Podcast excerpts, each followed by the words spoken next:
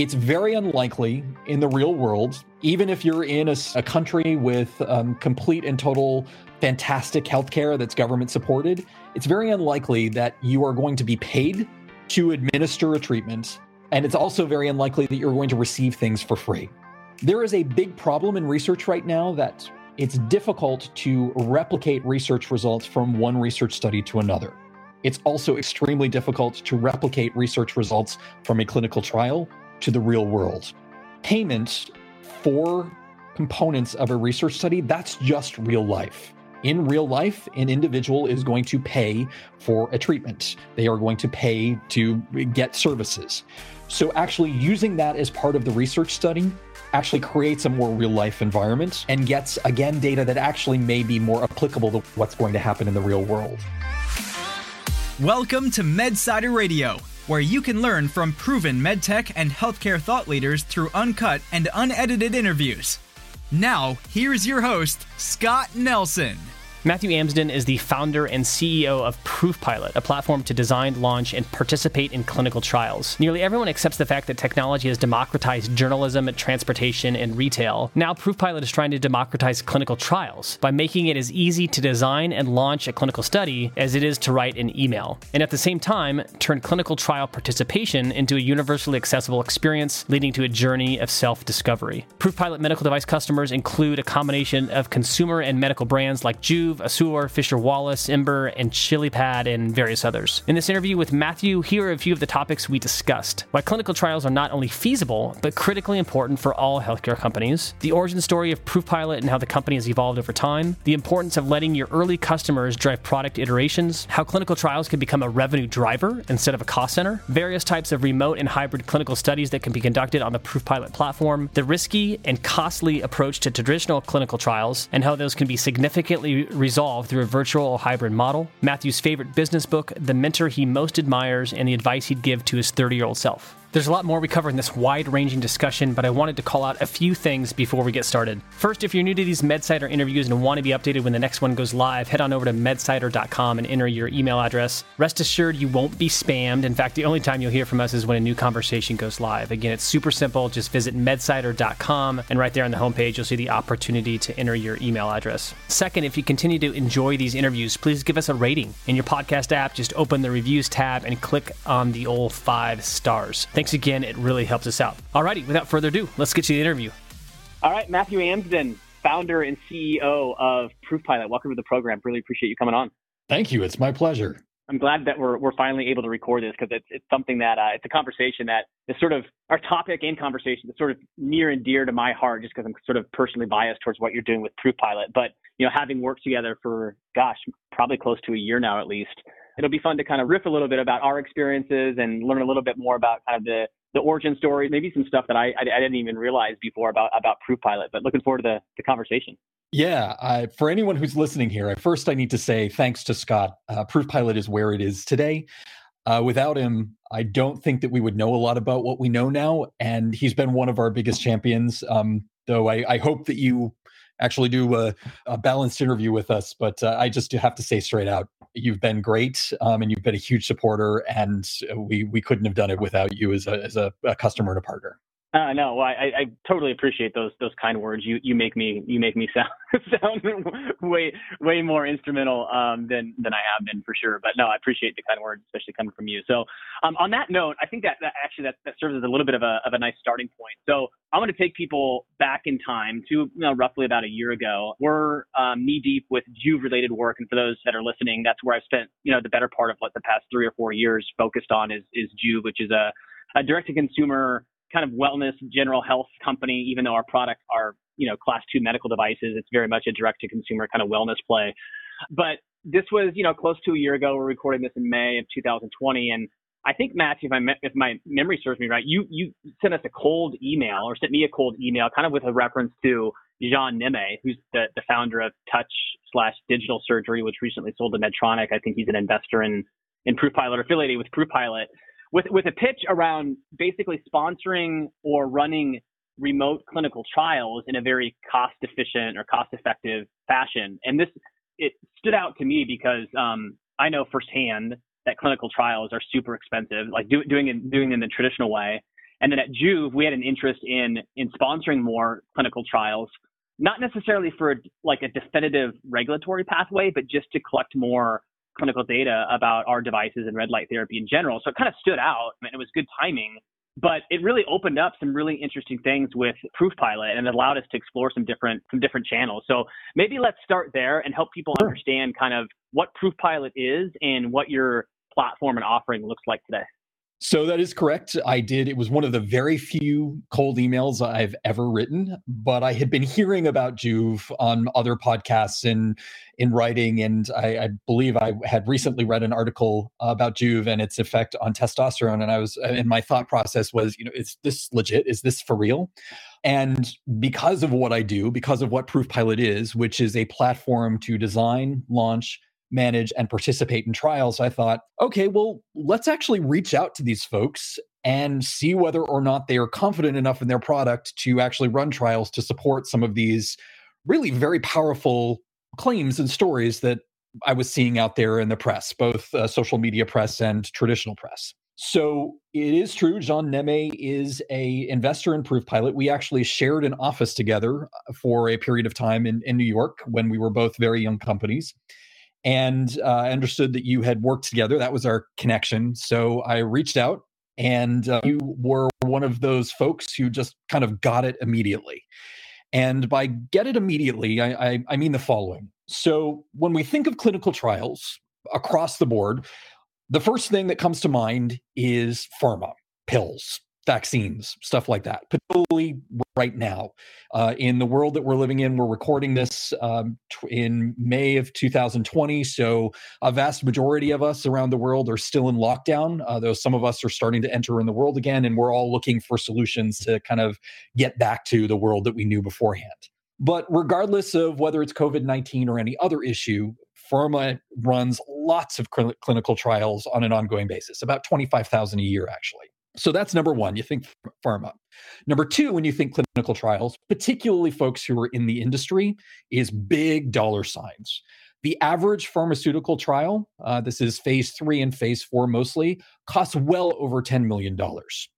From Proof Pilot's perspective, that means only a very small number of the research questions that are out there in the world actually get answered. In fact, when we look across the overall healthcare ecosystem, only about 30% of medical treatments that are conducted in a US hospital actually have evidence to suggest that they actually work. And that evidence, the gold standard for that evidence to, to create that evidence is a clinical trial. And when you move outside of the hospital, which is where most, most health happens, when you look at health optimization, when you look at health prevention, even there's even less evidence. There's even less clinical trials because they're so expensive. So Proof Pilot was originally developed with this idea, and, and I, I say this fully noting that I am a venture-backed startup, so pardon the colloqu- colloquialisms here. We started Proof Pilot to democratize clinical trials so that we could get to answers about what works and what doesn't to improve health much faster. So, circling back to uh, how we became connected, again, that cold email. And it was initially with uh, a dose of want to say cynicism, but a dose of, you know, will they put their money where their mouth is? Can they actually, eh, will they actually say, you know, sure, we are support, confident enough in our product that we actually would like to run some trials on these efforts? And you were. we we were indeed, um, and and we'll probably cert- certainly uh, circle back to kind of some of some of the lessons learned, um, which I think are, are particularly interesting to to most people that are gonna going to be listening to this. But Matthew, a couple data points that really stood out based on kind of how you just described sort of the origins for Proof Pilot, what you guys are doing is the average cost of a of a randomized clinical trial, at least in pharma, being around 10 million.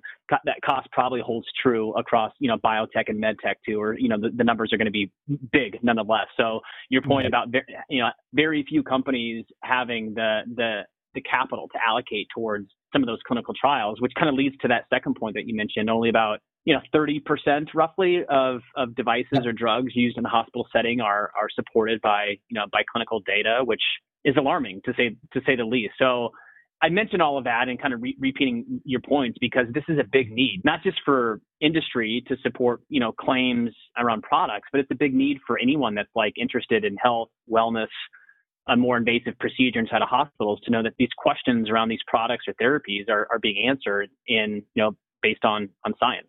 Right. Look, I'm relatively young at the moment. I'm 45 years old and in good health. I want to stay that way. And there are so many things out there right now that I can look at to optimize my health and prevent disease because thankfully at the moment I don't really have any. You look at all the stuff out there and all the claims that are being made, it's very difficult to figure out what's what and what's not.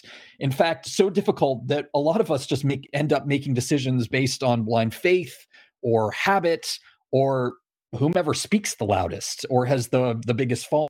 So a lot of the impetus behind the health and wellness trials that Proof Pilot does, and and we are very much kind of dual focused in the worlds of kind of n- traditional clinical trials in pharma and medical devices and biotech as well as the non-traditional health and wellness space we do that because uh, due to personal interest. We we actually want to know what works and there just isn't a lot of data out there because the return on investment for a dietary supplement or a health and wellness device it's just not there it's not even there for a lot of the pharma and medical device uh, world and so there are a lot of treatments that might work for a very small group of individuals uh, for a very unique disease state that don't get the attention that they deserve from an evidence perspective because there's simply not the return on investment to spend $12 million on a trial. Yeah, there's no doubt. And there has to be a lot of people that are listening to this that are in positions to influence whether or not clinical trials get done. But because of that ROI concern, right, if it's not mandated by a regulatory body and the ROI isn't there, the study likely just won't just won't get done. And that's kind of sad because there's likely to be so many insights and learnings gleaned, you know, from a product or therapy in the marketplace. And, you know, because because you have to look at, you know, ROI type of, you know, ROI numbers, it's a critical consideration. And another thing to note here is not every clinical trial needs to go to an FDA. Let me put it a different way. Not every clinical trial needs to be done because the FDA requires it. There are a lot of questions out there in the world that do not require an FDA review or an FDA approval. And in many cases, you'd have to be a masochist to do a trial in the old model if the FDA wasn't requiring it.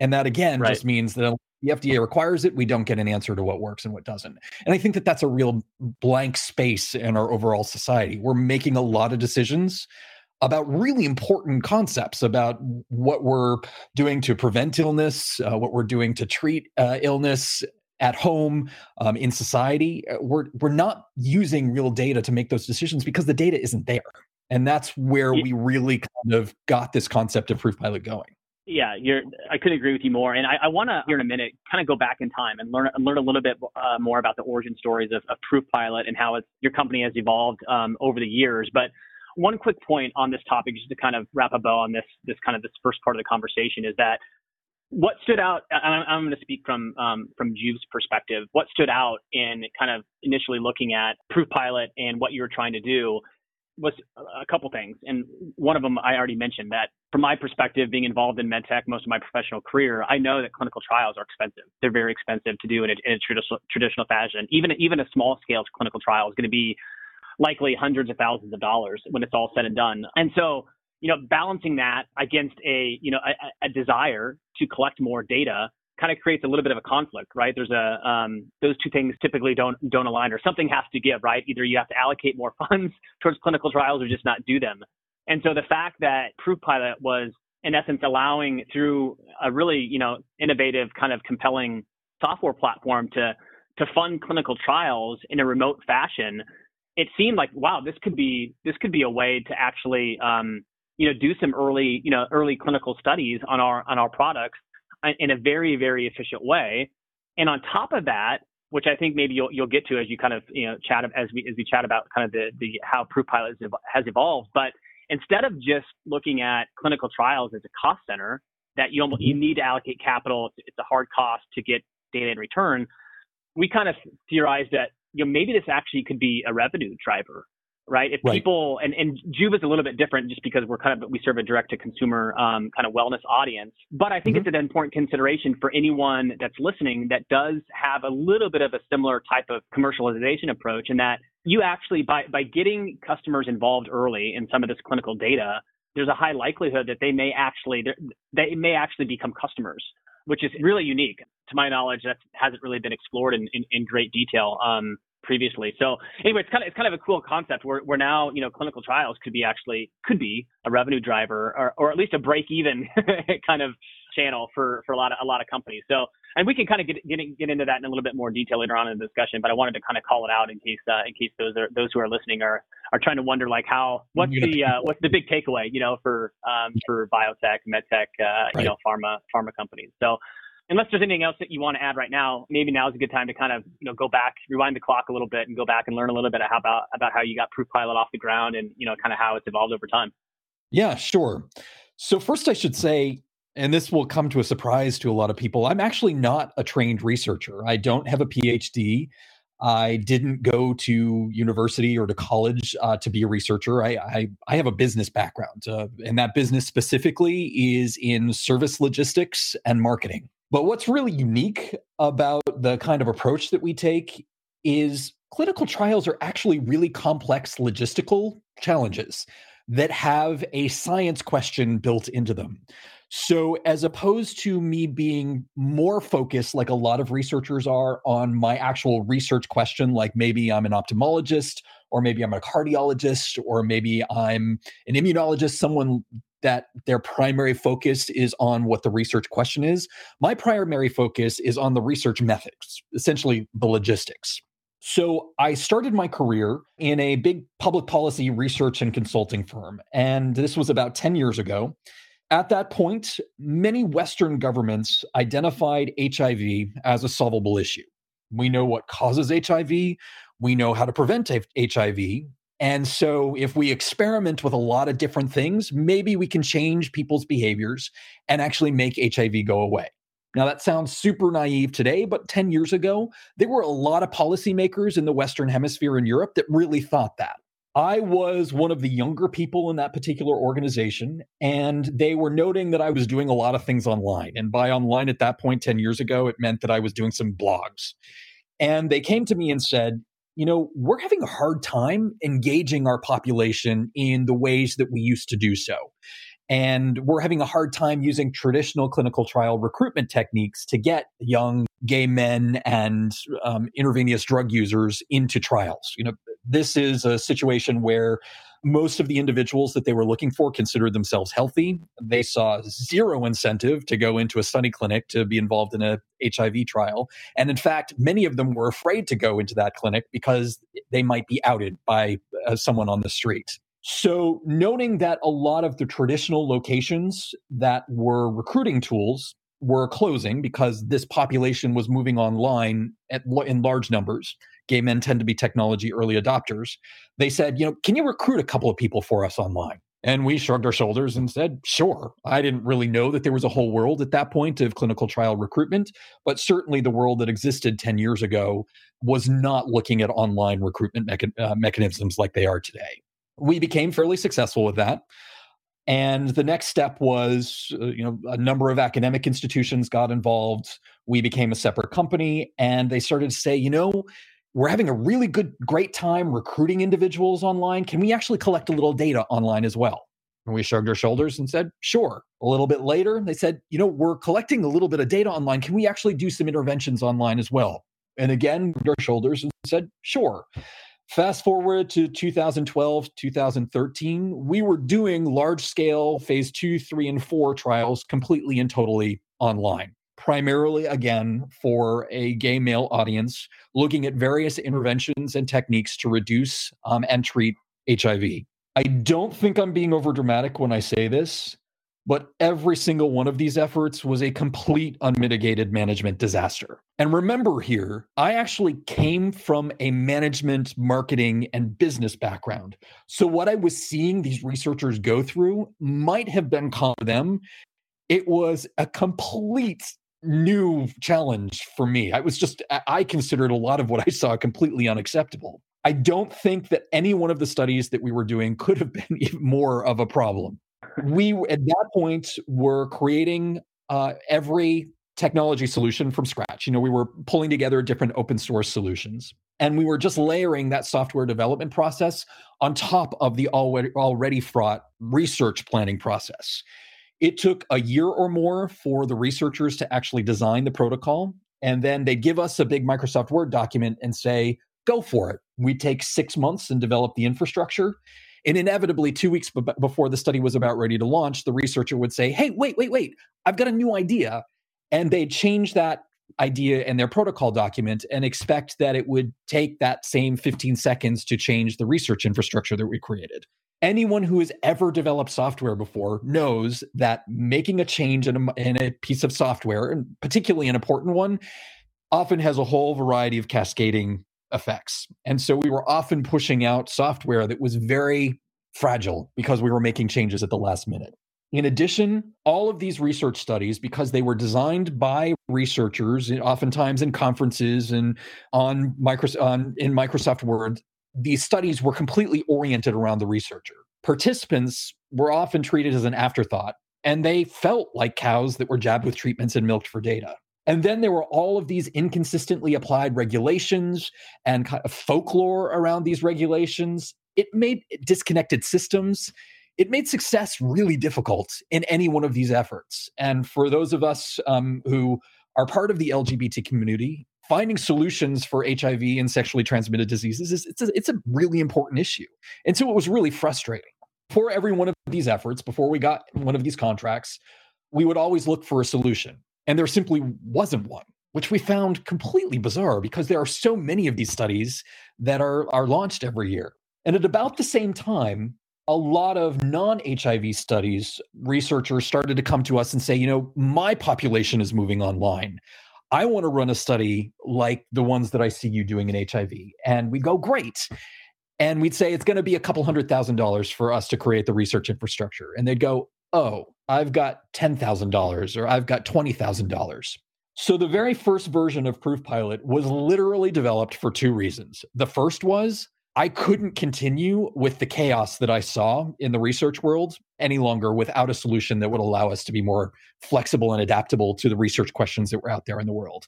And secondly, as much as I think HIV is an important issue, there are lots of other issues out there in the world related to health that I'm also interested in. And I wanted a way to bring the efficiencies that I saw in business and technology to the world of research research. You know, technology has democratized transportation and journalism and created efficiencies for retail and a whole variety of other sectors. I wanted to bring those same concepts to the world of research, and that was where Proof Pilot was born.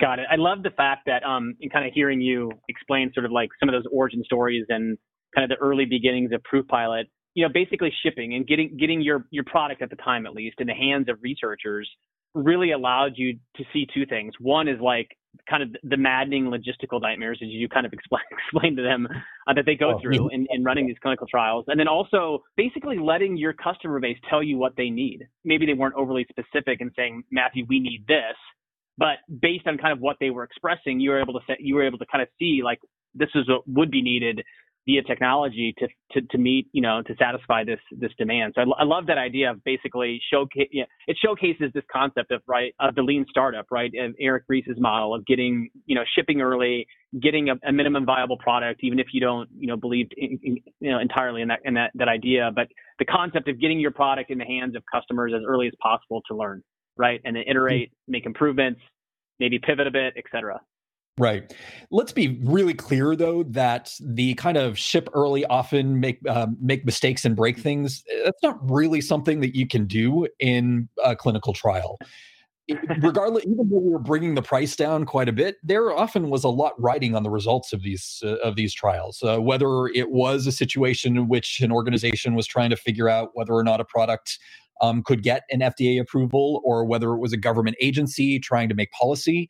Putting out a piece of technology out there and having it not work is really problematic.